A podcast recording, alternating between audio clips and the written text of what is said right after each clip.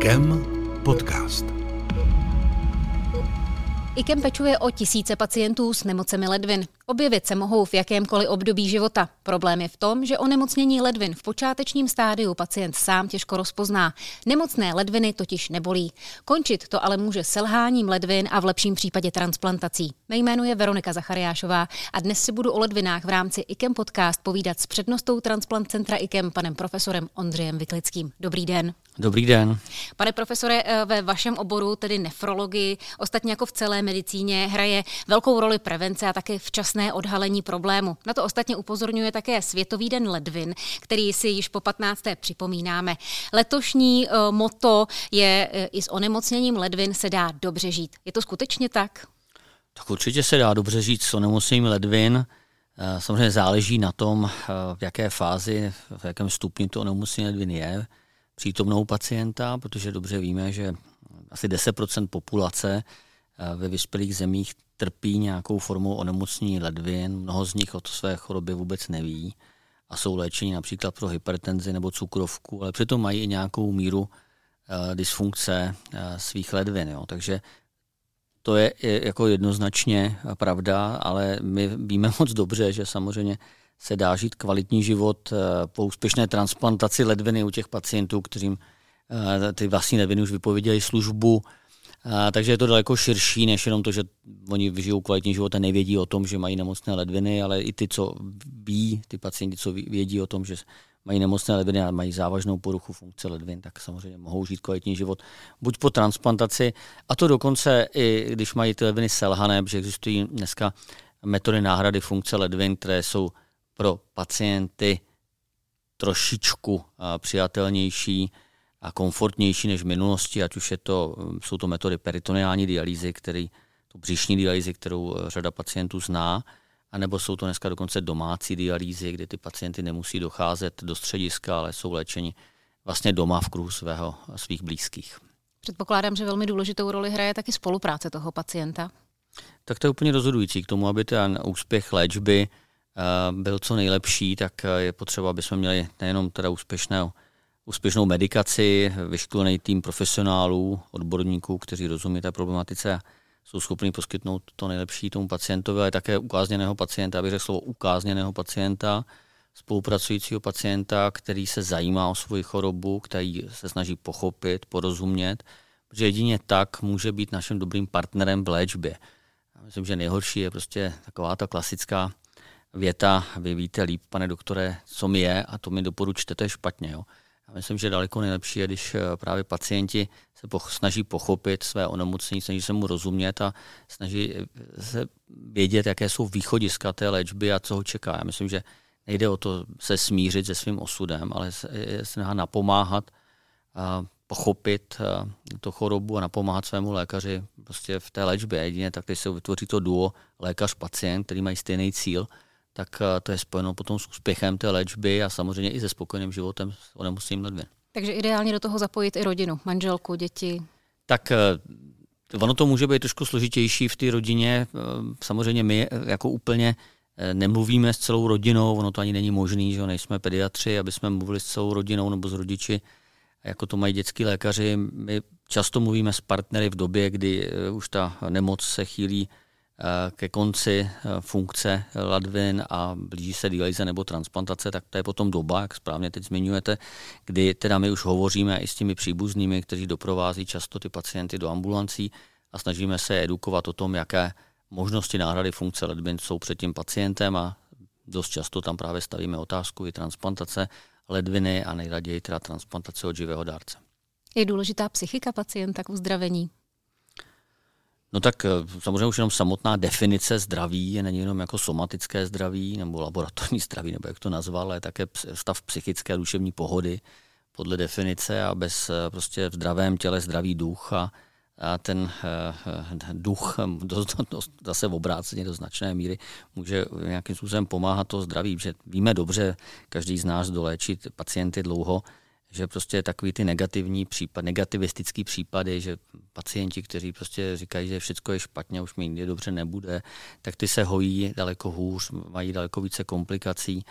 A naopak ty, kteří prostě jsou optimističtí, kteří vidí světlo na konci tunelu a jdou za tím, věří to nám, takže jsou ty pacienti, kteří, se, kteří prostě stonají lépe. Jo. To je stará pravda. A, a některé věci tohoto charakteru nemáme úplně dobře vysvětlený, jak je to možné, že právě na někoho, ono to potom tak je, že to vypadá, že je takzvaný pechfogel, že na který všechno sedne, to je ten problematický pacient, ale uh, on to ten pacient jako ví dopředu, že to bude špatně a utvrzuje se v tom furt dokola a, a je otázka, proč tomu tak je samozřejmě. Říkal jste, že ta komunikace mezi tím pacientem, mezi lékařem, sestrou a tak dále, že hraje velmi důležitou roli. Eh, změnilo se to třeba v průběhu let? Komunikujeme nyní jinak s pacientem lépe než před lety? No já myslím, že se to hodně učíme, že prostě není všecko uh, úplně ideální nebo dokonalý, hlavně proto, že nemáme dost času, že samozřejmě těch pacientů máme hodně a nemůžeme si na ně vytvořit tolik prostoru, kolik bychom potřebovali a kolik by bylo ideální. Když máte to štěstí, že si zredukujete nějakým, nějakým důvodem ambulanci a máte na pacienta 30 minut a přijde nový pacient, který potřebuje vysvětlit, tak on potom samozřejmě po 30 minutách rozhovoru a vyšetřování a když mu vysvětlujete, tak odchází daleko spokojenější a vy máte i pocit, že jste pochopil, co tomu pacientovi je, že jste, jste přetížený a tomu pacientovi na něj máte 10-15 minut, no tak to je samozřejmě nedostatečný a to prostě nedaří se v té době jako nalézt nějakou cestu k tomu pacientovi. Jo. Takže takže ten čas je prostě úplně rozhodující pro, to, pro ten rozhovor a jedno, jestli tam sedí ještě nějaký rodinný příslušník nebo ne. No a ta komunikace, když můžu říct to za tu moji lékařskou kariéru, tak se hodně změnilo od takového opravdu spíš e, pokynů, než nějakého velkého vysvětlování. Já si myslím, že v té době, v těch začátku 90. let, kdy já jsem začínal tak s medicínou, tak to opravdu bylo úplně jinak, než je teď. Je to teda hrozný, že to je opravdu 30 let, ale žádná doba vlastně jakoby v lidském životě je to už dost velká část a v tom vývoji, v tom vývoji té medicíny je to, je to strašně moc. Takže eh, tam nejde jenom o, o ten přístup samotný, jak jsme to měli naučený od našich učitelů tehdy, ale co dneska všechno ten pacient, jaký má možnosti se poučit o své chorobě. Že jo? Vemte to v roce 90, jaké oni měli možnosti si něco přečíst, kde. Jako v lékařské učebnice ty nerozuměli. Že? Dneska internet nebyl v té době. A, takže vlastně nebylo nějaký zájmový časopisy, jo, kde by nebylo nic. Jo. Takže ty, ty pacienti vlastně žili skovaní někde v nějakém prostě nevědomí a nevědělo se o nich a tu čas od času prostě česká, československá televize tehdy odvysílala nějaký pořad jako operace mé dcery nebo něco takového, kde se třeba témata transplantací což vlastně, když se na to podívám z dnešního doby v pohledu, tak to bylo velmi jako dobře udělané, bylo to zvládnutý téma. Nicméně pro ty pacienty to byl, nebo pro tu veřejnost to byl šok, že něco takového vidí, že se o tom moc nemluvilo, když to dneska žijeme v informační společnosti a těch informací je strašně moc, takže já myslím, že to téma není jenom o tom mluvit s tím pacientem, ale spíše umět pacientovi poradit, jaké zdroje číst, edukovat společnost, co jsou dobrá, to, co jsou ty fake news a co nejsou fake news, nejen v politice, ale i v medicíně.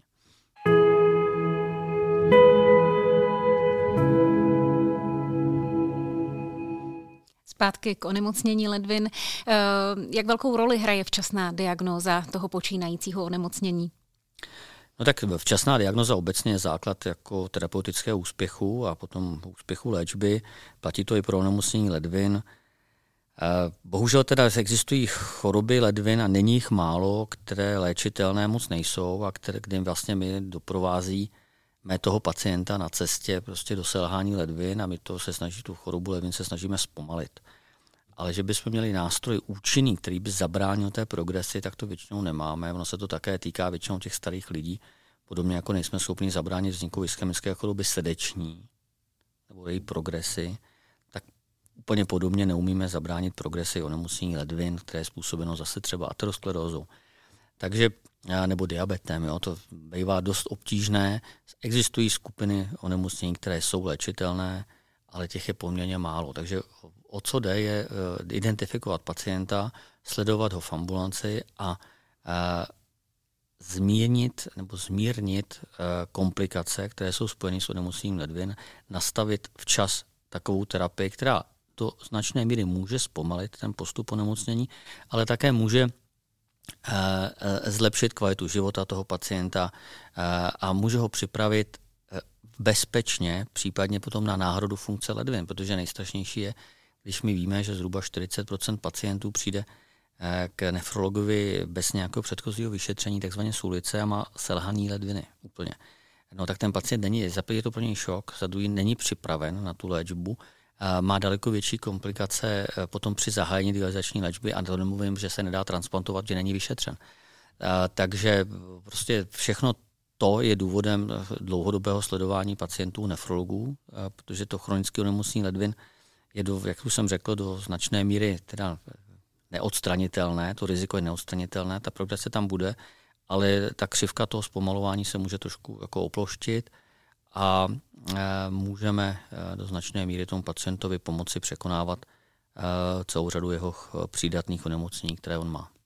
Co by nás mělo vlastně do té ambulance tedy přivést dříve, než bude pozdě? No tak za je základní teda vědět o tom, že choroba ledviny je přítomna. Jo? Takže bez, onemoc, bez vyšetření krve a moči toto není možné říci. Takže Čili návštěva praktika a nějaké prevence? My máme dokonce preventivní kontroly u rizikových kohort, uh, dneska u zákoně dokonce ve věsníku, takže pacient, který je starší 50 let a má cukrovku a diabetes, my každé 4 roky měli mít vyšetřenou renální funkci z krve, aby se vědělo, teda, jak ty ledviny fungují.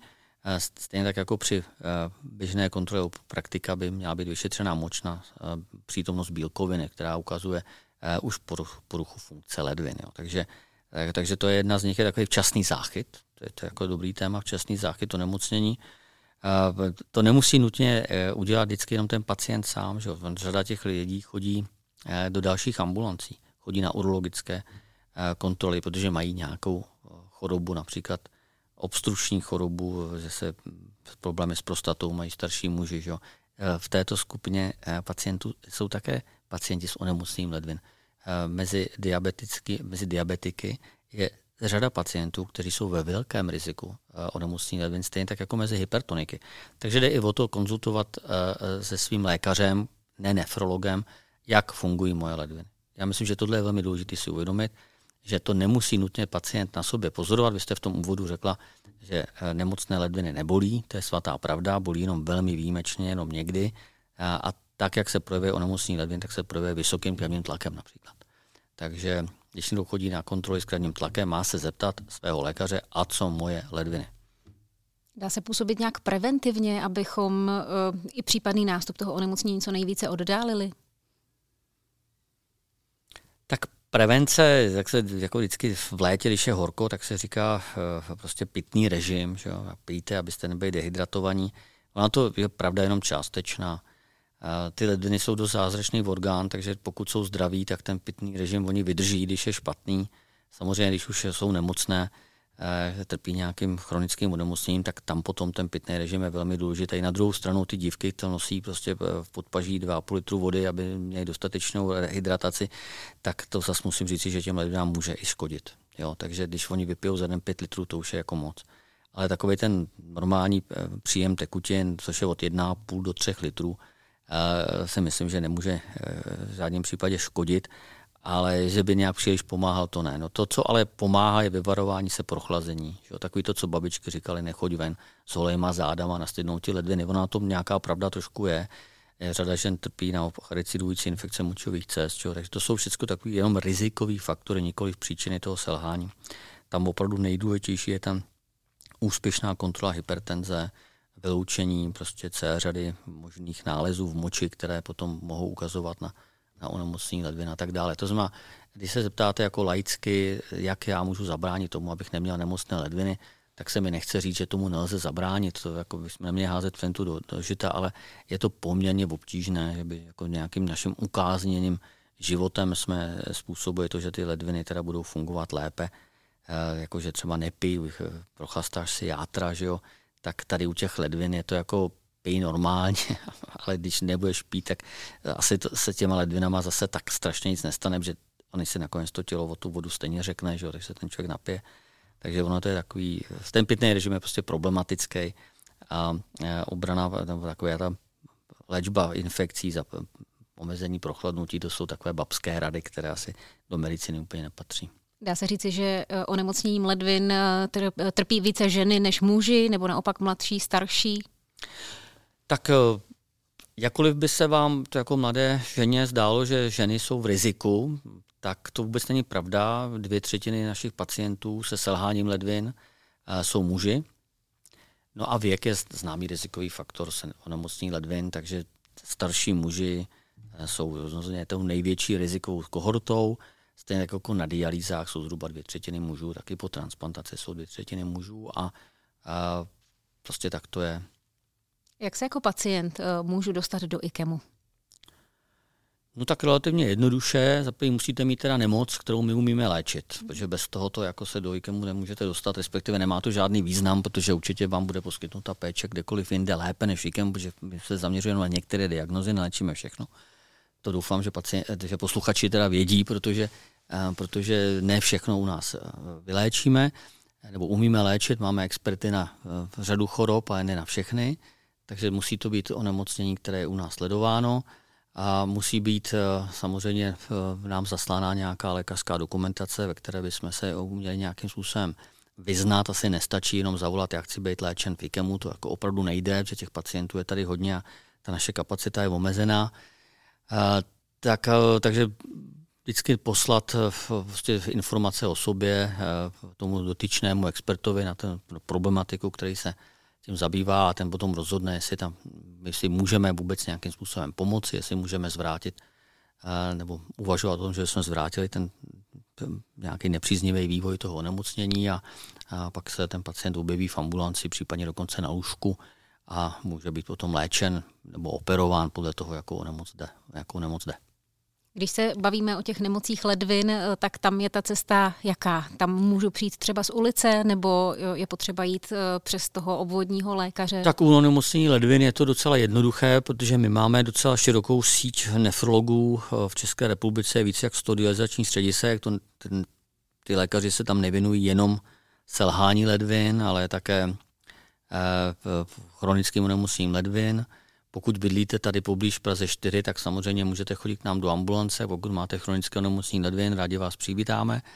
Pokud jste zdaleka, tak asi to nedává moc velký smysl, tak můžete chodit k svýmu lékaři a pak, když to onemocnění vyžaduje nějaký náš větší dohled nebo nějakou super konzultaci, tak my jsme určitě připraveni pomoci. Pokud se to onemocnění blíží k selhání ledvin, tak můžeme nabídnout léčbu peritoneální dialýzou, když bydlíte někde poblíž, tak hemodialýzou, jinak to nemá cenu, abyste dojížděli na hemodialýzu daleko. A samozřejmě transplantaci, eh, jako IKEM má vlastně region 5 milionů lidí, střední Čechy, Prahu samozřejmě, jižní Čechy, severní Čechy, eh, ale virtuálně celou Českou republiku, takže pokud máte zájem být léčení v IKEMu, tak určitě s lékařskou zprávou zaslanou příslušnému primáři nebo přednostovi a se určitě vám budeme nějakým způsobem věnovat. Určitě my můžu slíbit za své kolegy, že odpovíme a ne vždycky to vyšetření dává smysl, je možné a my můžeme nějak pomoci tomu pacientovi, ale třeba vědět, že nejsme všemocní, ale jenom děláme to, co umíme a ty naše, ty naše postupy také nejsou, také nejsou jako vždycky vždycky stoprocentně v tom, že každého vyléčíme. To je třeba vidět, že když má dobrou pověst naštěstí, tak stejně jsme jenom lidi a ta medicína je jenom jedna, takže my se snažíme dělat naši práci dobře a za ten zájem třeba o léčbu FIKEMu děkujeme, ale nevždy umíme pomoct.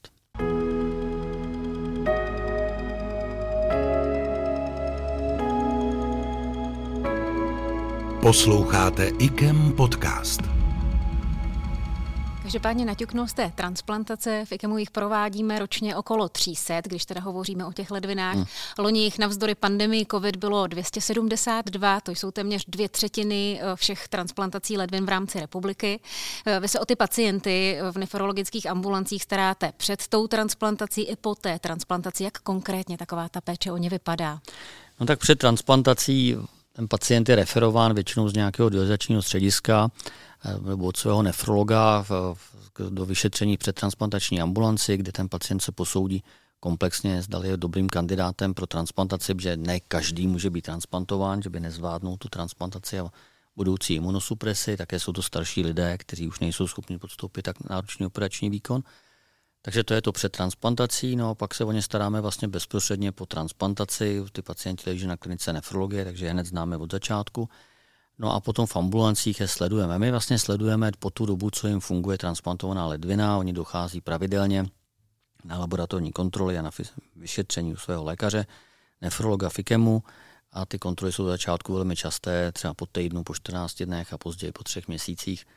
A, takže nebo jednou za půl roku, a nebo se ty dokonce ty kontroly střídají se svým a, s dalším lékaři v regionu, tomu říkáme takzvaně střídavá péče, když je třeba někdo z Českých Budějovic, tak má jednu kontrolu v Budějovicích, druhou u nás, aby jsme o tom pacientovi věděli. Takže my vlastně provázíme toho pacienta tou transplantací už, z doby, už od doby, kdy vlastně ještě žádná transplantace provedena nebyla, kdy si kdy toho pacienta k té transplantaci připravujeme, provázíme ho tou transplantací, řešíme komplikace spojené s tou transplantací, to znamená například odhojovací reakce, infekce a tak dále. A pak řešíme takové běžné komplikace, kterým u těch pacientů může docházet eh, po orgánových transplantacích. Je to samozřejmě velmi jako speciální skupina pacientů, kteří nejsou úplně jednodušší, jednoduchý, opravdu vyžaduje určitou zkušenost a znalost a, a takže je vždycky lepší, když ty pacienti jsou vedeni spíš v tom transplantačním centru, než někde v regionu úplně, protože samozřejmě ta zkušenost toho našeho centra, vy jste řekla, že to je 300 pacientů ročně, který podstoupí transplantaci ledviny, ale je třeba říci, že kromě těch 300 za rok, jak my máme další 3000 v, v ambulancích. Jo. A to už je teda velká kohorta, když vezmete, že v České republice je nějakých 11 000 pacientů, kteří mají selhané ledviny a 3000 chodí k nám. Jo. A plus nějaký další drobný desítky, jo. takže to je opravdu třetina skoro, nebo trošku více jak třetina, když to vezmu vlastně do, s dalšími kohortama pacientů, kteří mají nezvratné selhání ledviny, nějakým způsobem prochází IKEMem. Jo. Podle eh, jakého vzorce se vybírá pro toho daného pacienta ta vhodná ledvina potom k té transplantaci? Tak to je poměrně složitý proces, na eh, mu říkáme alokace ledviny, takže když se objeví vhodný dárce, což je většinou teda zemřelý dárce, tak eh, jsou určitá kritéria, kterým říkáme HLA typizace, to jsou, znám, to jsou takové bílkoviny na povrchu bílých krvinek, kterým říkáme antigeny, HLA antigeny. A my víme, že když je určitá míra schody mezi dárcem a příjemcem právě v těchto HLA antigenech, tak uh, ta ledvina potom funguje lépe a déle. Čím je větší míra schody, tím lépe, takže je to docela složitý vyšetřování v době zařazování do čekací listiny a vyšetření toho dárce a pak vlastně ta schoda mezi dárcem a příjemcem určuje taky tu schopnost vlastně podstoupit tu správnou transplantaci. Pak se vyšetřují protilátky proti bílým krvinkám, vyšetřuje se krevní skupina.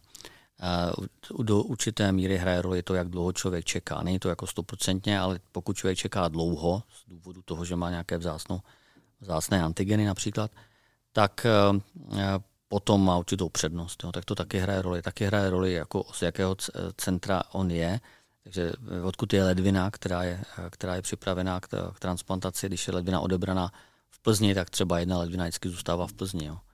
A, když, a to samý platí pro IKEM. A, takže, a, takže to jsou takové potom už spíš formální věci, které hrají roli. Takže je taková kombinace biologie a, a trošku a, nějakým forem. Jakými biologickými aspekty si dokážete ale i poradit, protože e, není to tak dlouho, co se hovořilo o tom, že transplantujete i přes eh, krevní skupinu a tak dále. Ano, je to tak. My jsme začali s těma ABNu a inkompatibilníma transplantacema.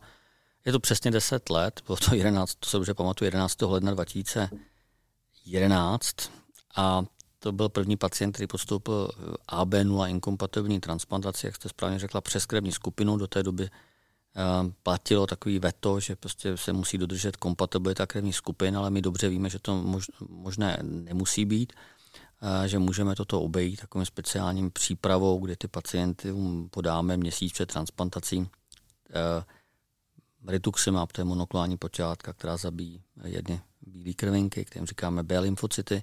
A pak z těch pacientů 14 dní před eh, operací, zhruba nebo týden před operací, odstraňujeme pomocí imunoabsorpce ty konkrétní protilátky, které ten pacient má proti ty ledvině. Takže to je, ty možnosti existují. Je to doplňkový program, určitě to není hardcore, který bychom tady jako prováděli u každého pacienta a týká se to jenom transplantace od žijícího dárce, protože tam je čas na tu přípravu. U kadevrózních transplantací od zemřelých dárců toto možné není. Aktuálně ze všech stran slyšíme o covidu, který nám vstoupil před rokem do životu a naprosto je změnil a obrátil. Jak se to dotklo transplant centra IKEM? No tak to dotklo se to hodně, protože samozřejmě my jsme museli se přizpůsobit eh, režimu, jak řekl, hygienicko-epidemiologickému režimu, aby jsme ty transplantace tady prováděli bezpečně. Takže na jaře jsme zavedli velmi teda agresivní testování jak příjemců, tak dárců, aby jsme věděli teda, že tady nemáme nikoho, kdo by šel na transplantaci nebo byl dárcem, zemřelým dárcem orgánu, který by byl pozitivní. Takže to bylo první, co jsme udělali, pak jsme nějakým způsobem omezili trošku eh, naše programy tak, aby, eh, se, aby jsme prostě nepodstupovali, aby jsme ty naše pacienty eh, nenechávali léčit tak agresivní léčbou, protože některý pacienti vyžadují velmi agresivní režim, imunosupresivní, to jsou léky na potlačení obrany schopnosti a jistě tuší posluchači, že v okamžiku, kdy teda použijete tu agresivní terapii a pak by pacient, nedej bože, se dostal do kontaktu s virem, tak ta jeho obrana bude velmi, velmi narušená a mohlo by to špatně dopadnout, takže z toho důvodu vlastně v poslední tři čtvrtě rok transplantujeme nízkorizikový pacienty. My transplantujeme, transplantujeme víceméně stejně, jak v minulém roce ty počty klesly třeba o 10%, což je, já nechci říct, že to je nevýznamné, významné to je, ale když se podíváme na ty před další roky, no tak eh, jsme se posunuli někam pět let dozadu, což není žádná tragédie. Některé země jsou na tom výrazně hůře než my.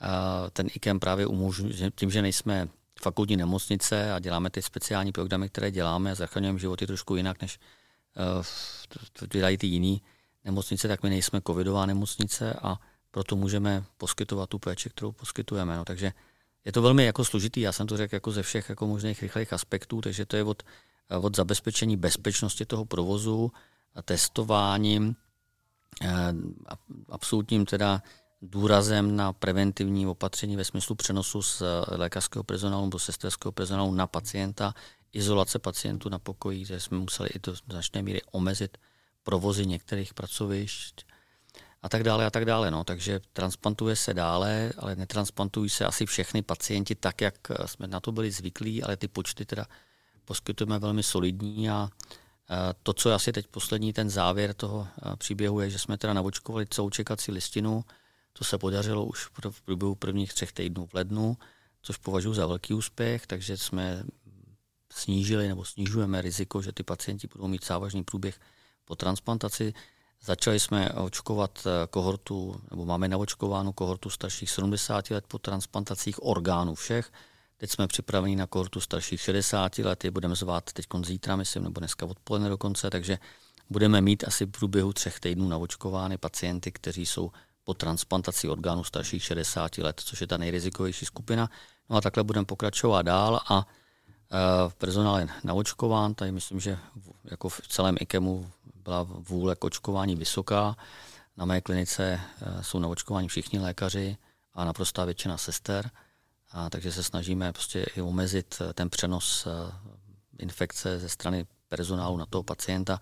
Důsledně dodržujeme nošení respirátorů, to samé vyžadujeme od našich pacientů. Ale přesto ty pacienti v domácím prostředí onemocní, naprosté většině v domácím, v souvislosti s nemocnicí je to úplně minimální, ale může se to také stát.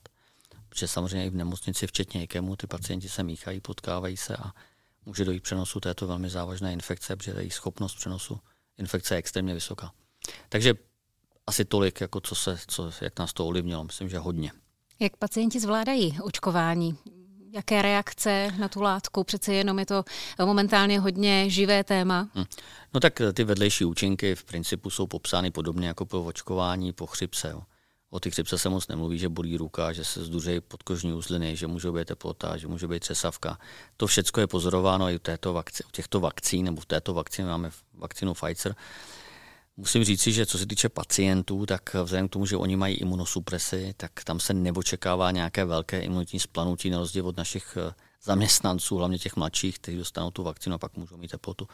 Takže u těch starších to většinou probíhá jako v Česku velmi oligosymptomaticky a v celku ty pacienti, někteří už chodí nepravidelně na očkování proti chřipce, tak je to nějak jako ne, nepřekvapuje tato vakcinace. A musím říct, a velmi potěšující teda, že se pacienti zajímají o očkování. Dneska jsem měl ambulanci a každý transplantovaný pacient se mě zeptal na to, kdy bude očkován, co si myslím o očkování. Ani se neptají, co si myslím o očkování. Ptali se, kdy dostanou vakcínu. Takže myslím si, že jako to chápou velmi dobře, že oni jsou ohrožená skupina, že musí být očkování co nejdřív. Takže není potřeba se obávat, že by transplantační programy eh, v IKEMu nějakým způsobem eh, skončily nebo se zastavily? No tak eh, podívejte se, záleží na dalších, jako, dal, dalších okolnostech. Že? Ten IKEM je jedna z nemocnic v českém zdravotnictví a v tuto chvíli nebyla určena jako covidová. Jo. Takže to samozřejmě záleží na mnoha dalších aspektech. To je ale rozhodnutí někoho jiného než nás, tady v IKEMu, jestli budeme poskytovat péči tu nebo jinou. Jo. My si myslíme, že zachraňujeme životy jinak a chceme, to, chceme v tomhle tom pokračovat i nadále, protože máme pacienty na čekacích listinách, kteří by zemřeli. Hlavně mluvíme o transplantacích srdce nebo transplantacích jater, jo. tak ty pacienti opravdu jako zemřou, pokud nedostanou, nedostanou ten svůj orgán. Ale ono to je zajímavé, že to platí po transplantaci ledviny, protože my víme, že ty pacienti, kteří jsou na dialýzách, tak mají daleko větší riziko smrti na COVID než po transplantaci. I když to riziko eh, po transplantaci je vysoké, pokud onemocní, onemocní eh, COVID-19, tak na ty dialyze to je horší. No. Takže to jsou data, které jsou, která jsou publikována recentně a které ukazují, že se mají ty pacienti transplantovat a je to další jako pokyn pro nás, aby jsme pokračovali v tom, co děláme. Tolik tedy přednosta Transplant Centra IKEM, pan profesor Ondřej Vyklický. Já vám moc krát děkuji. Děkuji za pozvání. Naschledanou. Naschledanou.